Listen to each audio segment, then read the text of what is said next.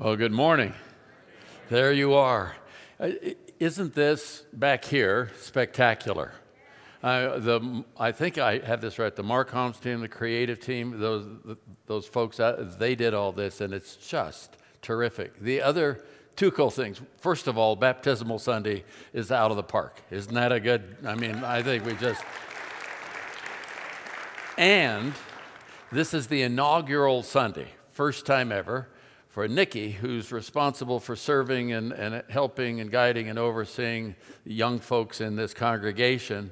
This is the first time she did what she just did this It's the hardest thing to do, to do the announcements and have people not fall asleep. I mean, to do stuff like that and to welcome you. And, and I like it that she just has long boots. I love those boots. So let's hear it for Nikki. She's right over there somewhere.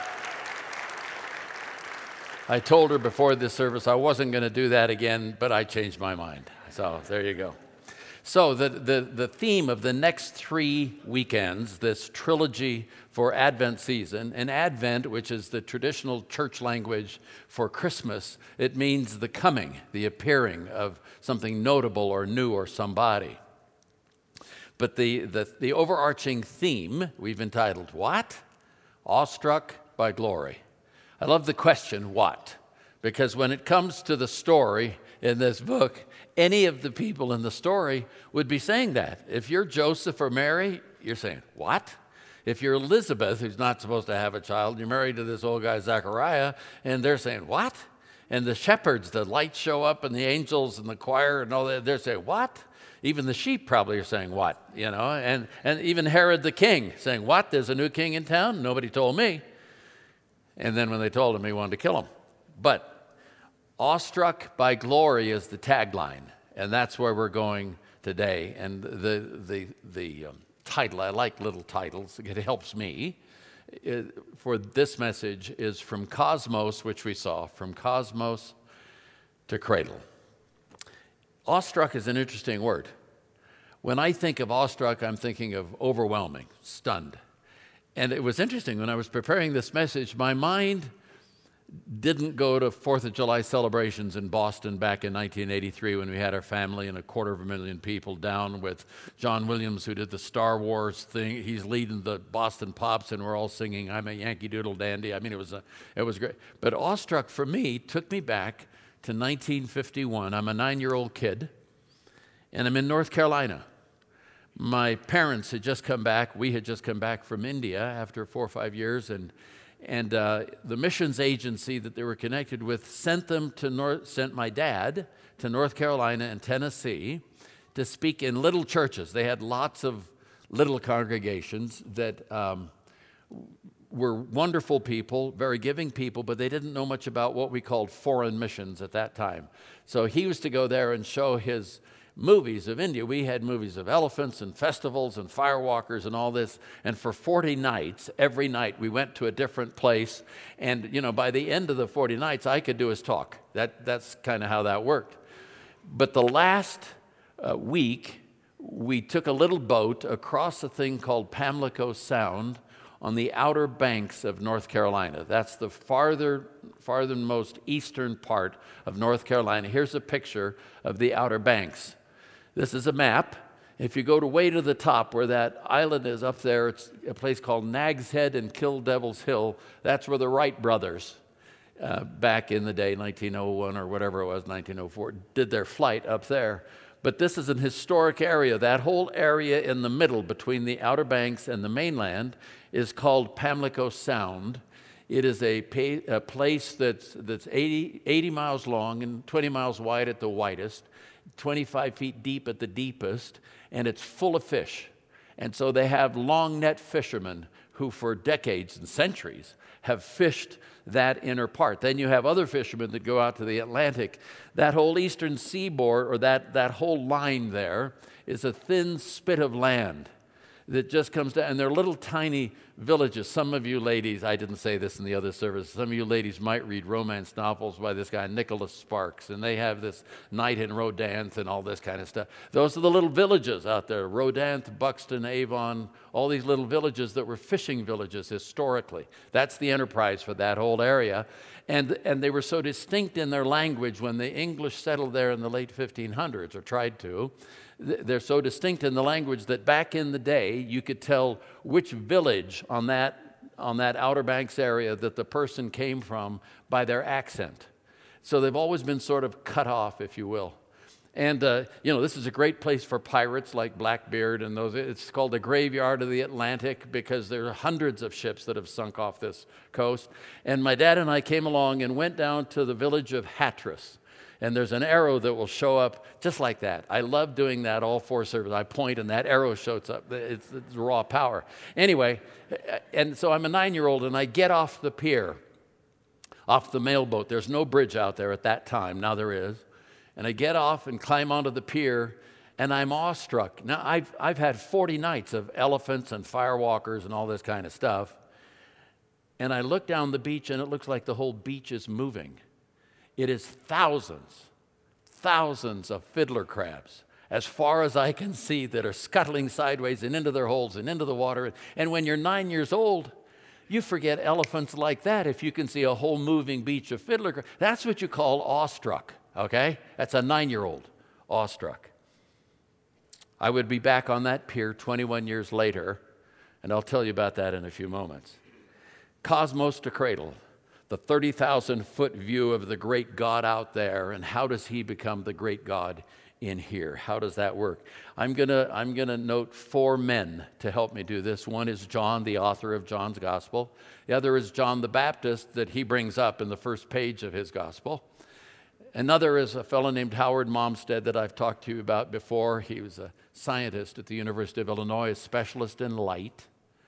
And then a friend that I met on that pier 21 years later by the name of Charles Daniels, who was one of those long net fishermen from the Outer Banks. And I'll introduce you to here. We're going to track the Christmas story from the great out there to the great in here. And which gospel does that piece best? I think it's the Gospel of John. I mean, Matthew, Mark, and Luke, there are four writings. Many of you know this. There are four writings about this Jesus of Nazareth person Matthew, Mark, and Luke. And, and uh, Matthew, Mark, and Luke talk about the dates and the times and the places and the events and so forth. But John has an agenda where he wants us to believe. That, that's his agenda from the get go, and he tells you that. And, but the, on the first page, he gets into this cosmos to cradle view. He gives you a front row seat to this large panoramic picture. Uh, who is this John? Well, John was a fisherman, like my friend that I'm going to introduce you to. John grew up in a commercial fishing family on the Sea of Galilee. He was a fisherman turned follower of Jesus. He was a fisherman turned church leader later, and then fisherman turned exile because the Roman government in the first century exiled him to an island out in the, out in the Mediterranean. But at this writing, he's a young fisherman turned old man. It's estimated that the Gospel of John was probably written in the 80s of the first century. And so Jesus had been gone for 50 years at that time. And here's John, who's probably himself in his 80s. And what's interesting about him is why does he write the way he does? And we'll see how that is in just a moment. Why does he write the way he does? I'm, I think this I think he got the way he writes from his early years, growing up in a commercial fishing family on the Sea of Galilee. Because fishermen, and some of you are fishermen, fishermen read the sea or read the water. Fishermen read the weather. Let's say, can you imagine this? Let's say John was 19 or early 20s when he meets Jesus, this itinerant preacher, this rabbi from a village 20 miles southwest of the Sea of Galilee up in the hills called Nazareth. Jesus comes up to the Sea of Galilee. St. John meets him with his brother James. And uh, Jesus sees what John does every night. Every night, John and James, their dad, and whomever get in a boat and go out to fish at night. That's how they fished back in the day. They used linen nets, and apparently the fish could not see the linen nets at night like they could in the daytime. And um, it's interesting, back in 1986, they had a drought in Galilee, and the waters receded in the Sea of Galilee, exposing more of the banks. And two fishing brothers, like James and John, were walking along the seashore looking for artifacts. Maybe something would be exposed from an earlier time. And they saw a mound, and they went over to the mound, and they, they thought it looked maybe like a boat or something, and they called the archaeologists. They came, dug it up, and in fact, it was the remnants of the boat of a boat from the first century AD. And here's a picture of it. It's in a museum on the Sea of Galilee now. It's called the Jesus boat. It's the typical of the kinds of boats they would use. It's 27 feet long, seven and a half feet wide, four feet at the gunwale on the sides. It had room for four rowers and for a single masted sail. So when you think of the stories in the Gospels of guys being in storms on the Sea of Galilee, you got four rowers, right? And when, when Peter wants to walk on the water, he doesn't like have to jump because the boat's on its side. He just steps right out. It's an easy move, you know. But the point is this that every night, all of John's growing up years, that's the kind of boat he would be on. They think it looked like this back in the day, like that. 13 or 12 or 13 different kinds of wood found in that area comprised the boat. And he was on, this, on the Sea of Galilee. You say, well, how, how big is that? Is that like a lake, like, uh, like uh, I don't know, Horsetooth Reservoir? No, no, it was bigger than that. Fort Collins is 57 square miles. That's the size of the city. Sea of Galilee is 64 square miles, so it would, it would engulf, plus a little space for a new Holiday Inn over on the side there.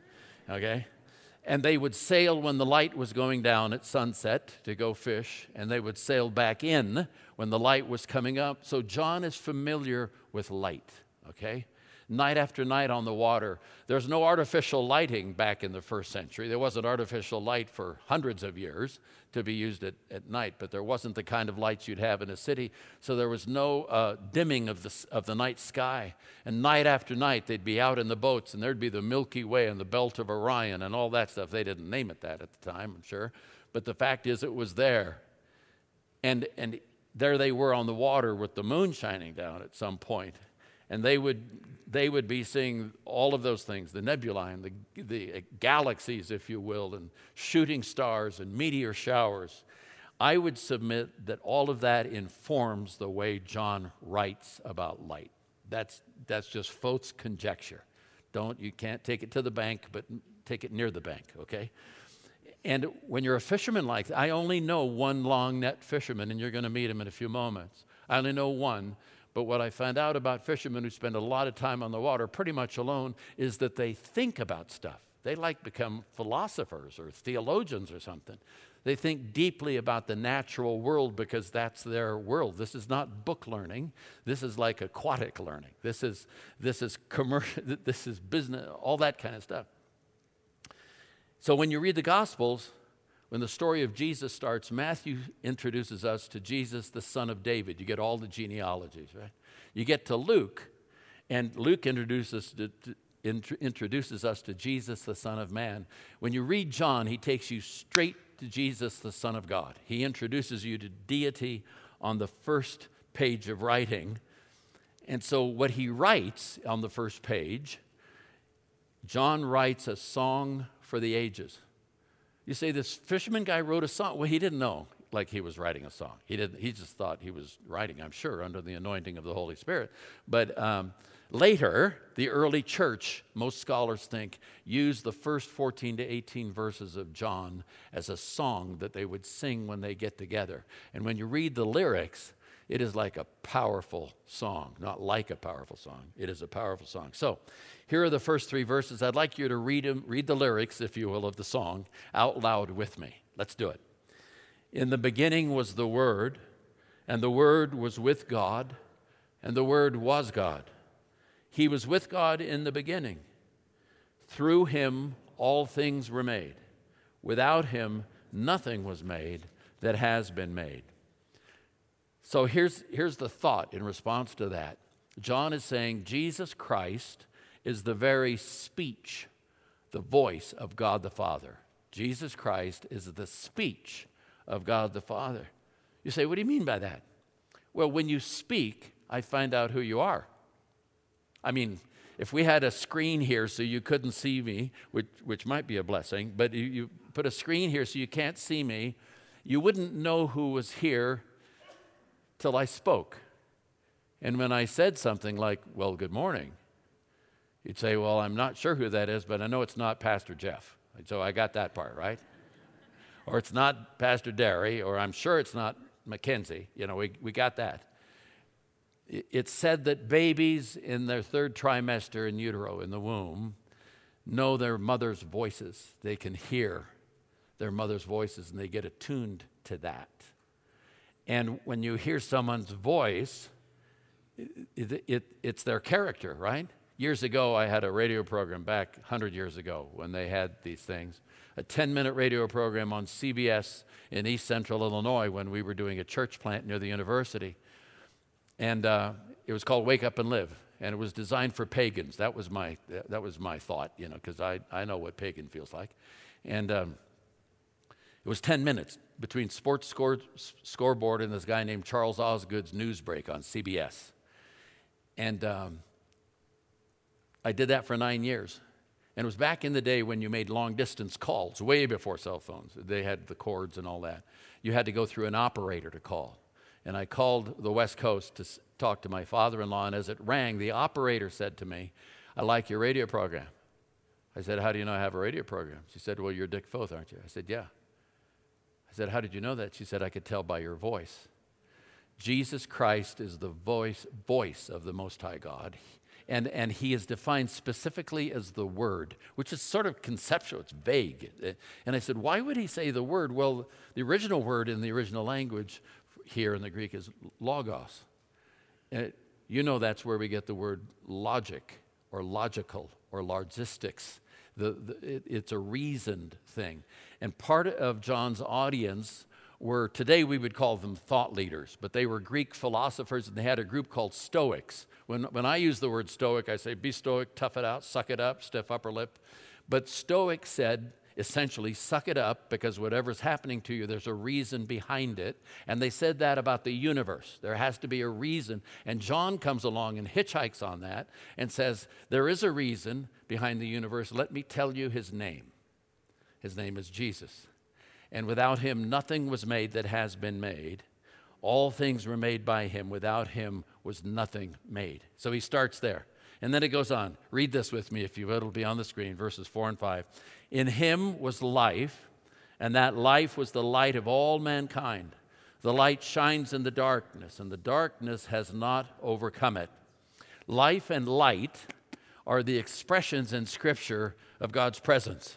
I mean, glory, light shows up. We're talking about awestruck by glory. Wherever God shows up in Scripture, you have light, whether it's in Genesis or uh, 1, or whether it's the rainbow after the, after the flood, or whether it's the pillar of fire through the wilderness when the Israelites are being led out of Egypt, or whether it's the star over Bethlehem, or whether it's Paul being knocked down by light on the road to kill people like us in Acts. It, God's presence is characterized by light and life giving. That's who he is.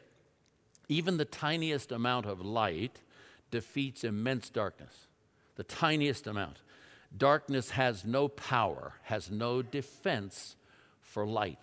When you turn on a light, the darkness goes away. I was sharing a thought like this once back in D.C., and I happened to be a retired three star general in the group. His name was Teddy, and Teddy said, You know, I have, a, I have an illustration of that, Dick. Back in, during Vietnam, I was responsible for Army helicopter stuff, and I can remember standing in, the, in pitch black night in the jungle of Vietnam in a clearing, and we were trying to land some helicopters, and I landed them all by the single light of a Zippo cigarette lighter. Because a tiny bit of light chases away darkness uh, like nothing else. It's the only thing that does. And so, Light is the tangible expression of God's presence. Light is the tangible expression of God's presence. It's interesting, John echoes Genesis 1. Genesis 1 starts this way In the beginning, God created. That verb means create something out of nothing. Uh, and his first words are, God's first words in the text are, Let there be light. That's the basis for whatever follows. Back in the early 1970s, I met a fellow at the University of Illinois by the name of Dr. Howard Malmstadt. And I've talked to you about Howard before, but his specialty, he was a uh, analytical chemist, one of the fo- type, top five spectroscopists in the world. I had no idea what that is. A spectroscopist is an analytical chemist that uses light for scientific discovery and measurement. And he was a radar officer on a destroyer in the Second World War, and he came back after the war and he married chemistry and electronics, and it developed into this whole thing. So when you go to the hospital to get blood drawn, back when I was younger, you had to mix it with other stuff and use a centrifuge. And now all they do is take it, put it in a laser light, and it tells you like instantly this you got too much of this or not enough of that that's what howard was involved in he was a pioneer in that area and i met him he was 20 years my senior but i, I met him and um, I just, I just thought it was God's great sense of humor because Howard had a faith journey, but he really came to faith during our time together. And he asked if I would baptize him, just like these young people were baptized. So here's this world class scientist who had written nine textbooks used in over 500 universities around the world. And he said very simply, I want to follow Jesus. I want to publicly declare who he is in my life and I went up to his, his summer home in Lake Michigan and baptized him in the lake. Here's this guy who got five units of D in chemistry 1A at Cal Berkeley 100 years ago, baptizing a world class scientist. And it's like, God just had to chuckle about that. Why don't we do, put the dumb guy with the smart guy, see how that goes, you know? And so I asked Howard one day, why do you think God said, let there be light? Like it's the first thing in the. And he looked at me, he was very kind. He didn't look at me like I had a third eye in the middle of my forehead. He just looked at me and just said, well, Dick, it's the, uh, it's the basis for the cosmos, for the, you know, you know, that's what makes the, the world work. I mean, there is no color without light. If we turn off the lights in here, you might be wearing a beautiful red shirt or a yellow something or whatever it is. It's not yellow when it's dark, it's not red when it's dark. Color is a function of light. Distance. Some of you are contractors and builders or road graders or whatever. And if I want to know exactly how far it is from this podium to that exit sign, all I need is a laser transit, which shoots a, a beam of light to that, and it will tell me exactly because wavelength is the exact unit of measurement for distance. It's the basis of, of time. The, the, the atomic clock is based on light. It's, it's the basis for food. If you're going to go for lunch like out to now, you know, or if you're in ranching or farming, it's the food chain. You don't have burgers, you don't have veggies, you don't have ice cream without light. It's the basis for life. And it's also, as we've come to know, the basis for communication.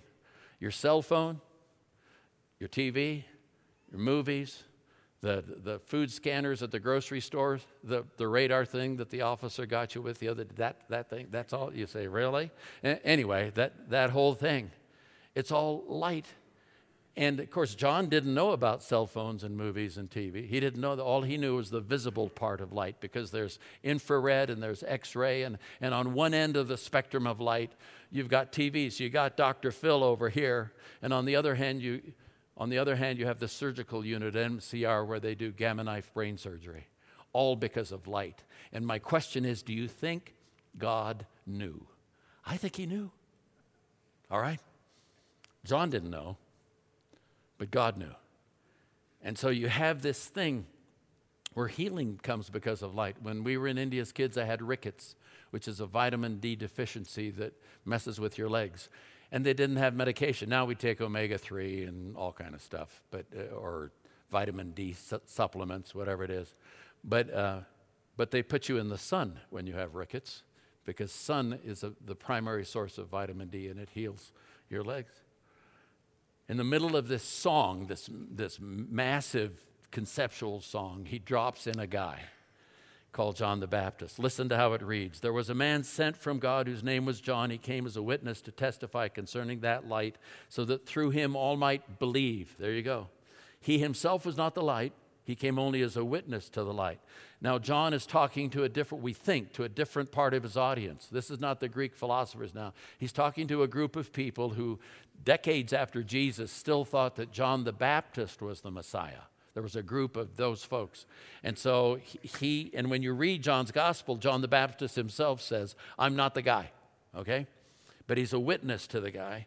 So John the Baptist is the pivotal witness in the story.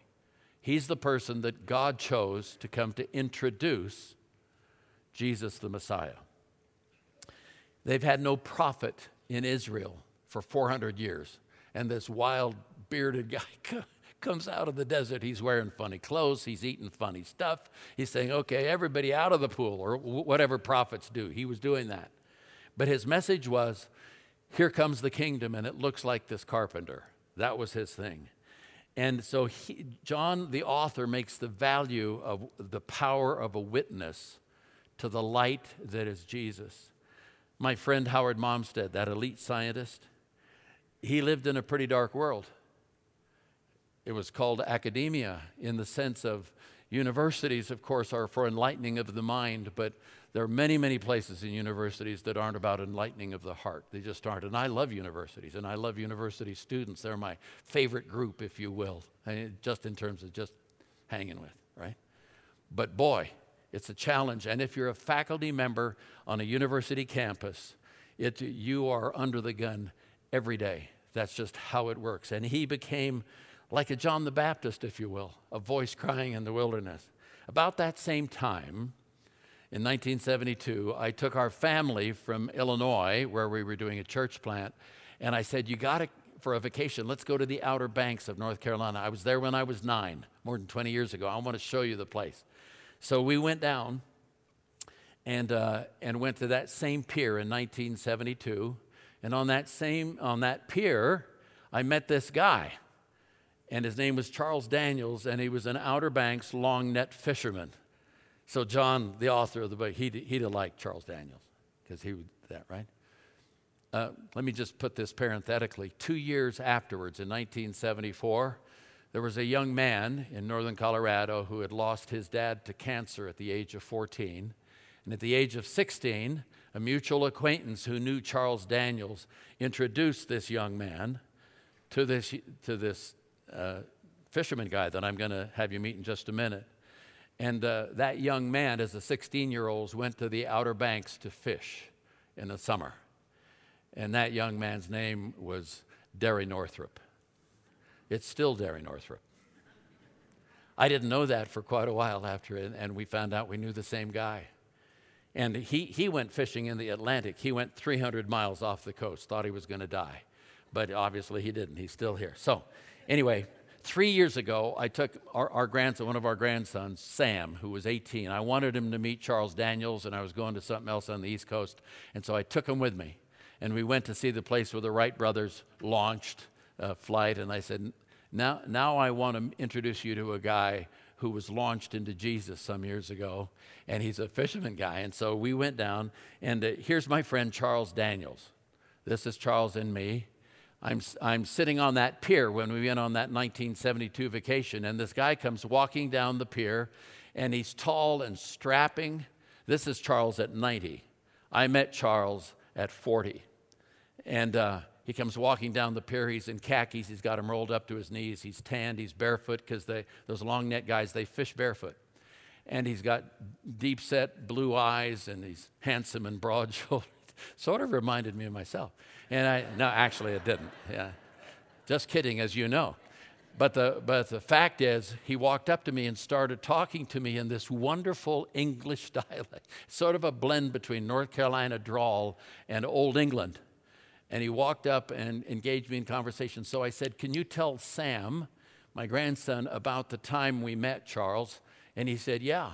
And so I recorded Charles while he was doing this. It's not a great recording, and you got to listen because the accent will get you a little bit. Unless you're from the South, you might get a little easier. But here, here, uh, here is Charles talking to my grandson Sam. So you ever this man sitting on the pew? that I never seen him before. On the pier? On the, on the fish house dock.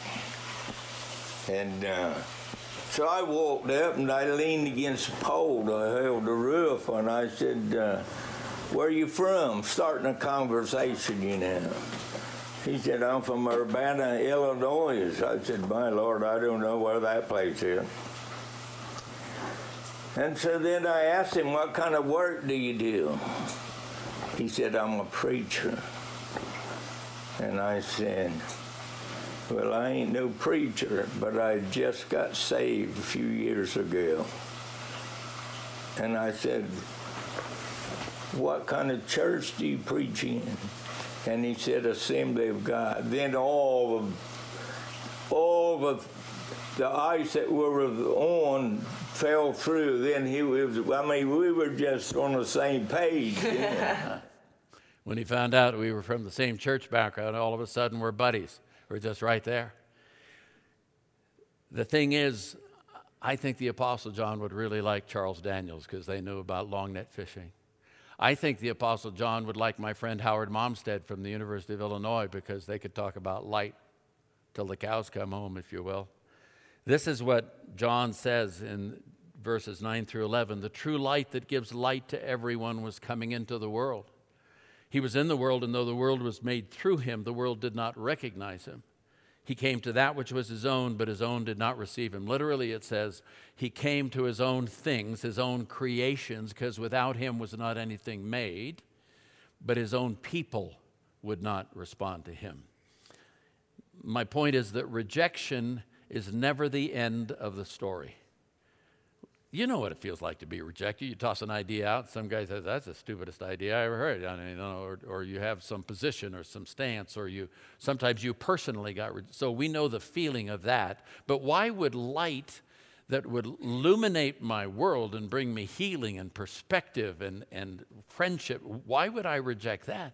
I think probably out of fear, because when you walk into the light, you get exposed. When you walk into the light, you can be seen or seen through. Or maybe it's the fear of being called to action. And so, I don't know what it was. But he goes on to say, Yet to all who did receive him, John 1 12 and 13, to those who believed in his name, he gave the right to become children of God.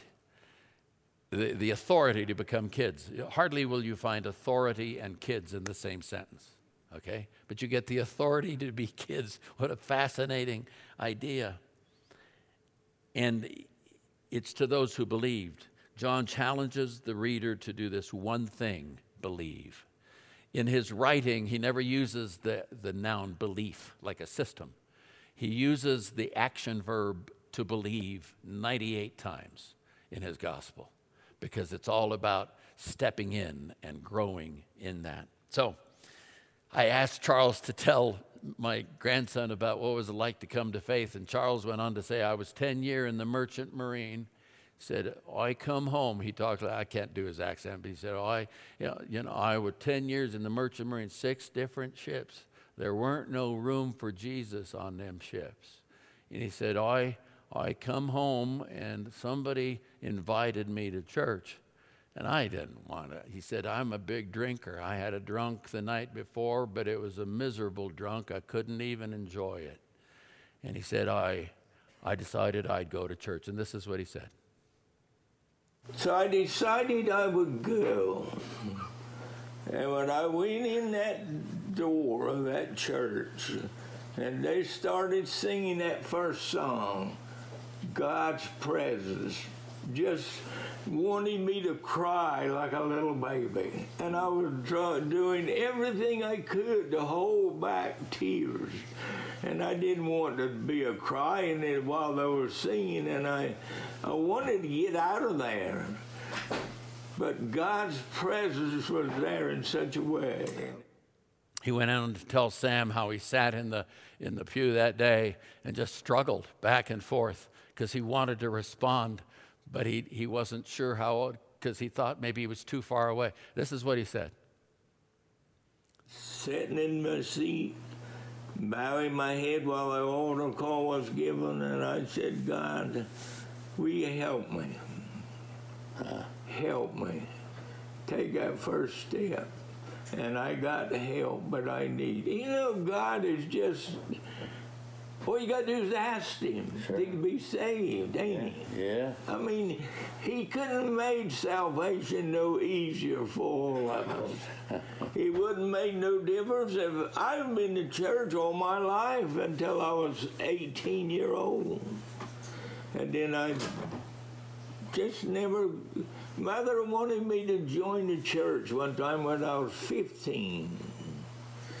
And I said, Mother, I don't know what it is, but it wouldn't be no good to be joined to church. Me and God don't have a thing in common.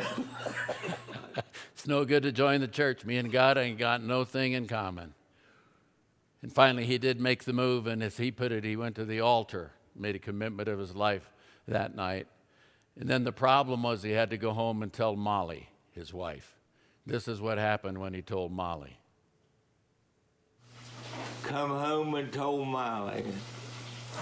I said, Molly, I've done it. I've gone to an altar. And it was a dead silence. You could have heard a pin drop. First thing she said, she didn't say, it went through her mind. My Lord, he's going and got religion. I'd rather he come home drunk again, she said. I'd rather he come home drunk again. Charles started believing and he turned into a John the Baptist in his community. This is how the scripture says it as you continue, and I'm wrapping this up. The Word became flesh and made his dwelling among us. We've seen his glory, the glory of the one and only Son who came from the Father, full of grace and truth. We've seen his glory, the glory of the one and, on, of the one and only Son who came from the Father, full of grace and truth. We've seen how he lights it up.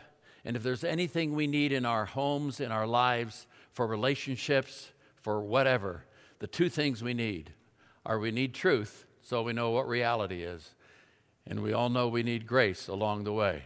And it comes in this package called Jesus in the in the cradle. I love this statement. I've put it up several times before. A.W. Tozer said it this way What comes to mind when I think about God is the most important thing about me. What comes to mind when I think about God is the most important thing about me. What if the first 14 verses of John came to mind? The beginnings, creation, light chasing away darkness, seeing myself in the story, embracing grace and truth in Jesus, believing. What if that was it? I mean, well, I love remembering Howard Malmstadt from the University of Illinois, my light guy. I learned so much from him. He was John the Baptist in academia, a witness without peer. I love recording Charles Daniels, my 90 year old fisherman friend. He was so grateful for that night he walked into that church, and the singing made him want to cry like a baby. He became another John the Baptist to a large community of seafaring, hard fighting, hard drinking fishermen. Very different crowd than where Howard Mom's different universe than Howard Malmstadt. But for 60 years, he became a witness to his friends. And they started walking toward the light and into glory. So much so that when I was down there some years later, he told me about the fact that the seagoing guys, the guys that went out in the Atlantic as a fleet, they'd pause offshore and somebody would get on the CB radio before they sailed off east. And they'd say, Let's have a prayer. And one of these guys that was so hardened, who had been softened up by the creator of the universe, would get on the, on the CB radio and pray for the entire fleet. Howard and Charles came from two different worlds. They were both discoverers, one in the laboratory and one on the sea. They never met in the flesh, but they were brothers in spirit because they loved the light. Howard went home to Jesus. 18 years ago at the age of 81 from the island of Hawaii, where he had gone to start a university with a friend called University of the Nations. Charles joined him there four weeks ago at the age of 93. We talk about death in a lot of ways. Some of us said, well, John died. Somebody said, well, Harriet passed away. Somebody says, well, Fred crossed over, went to the other side. In my background, We used to say, last night, James went home to glory.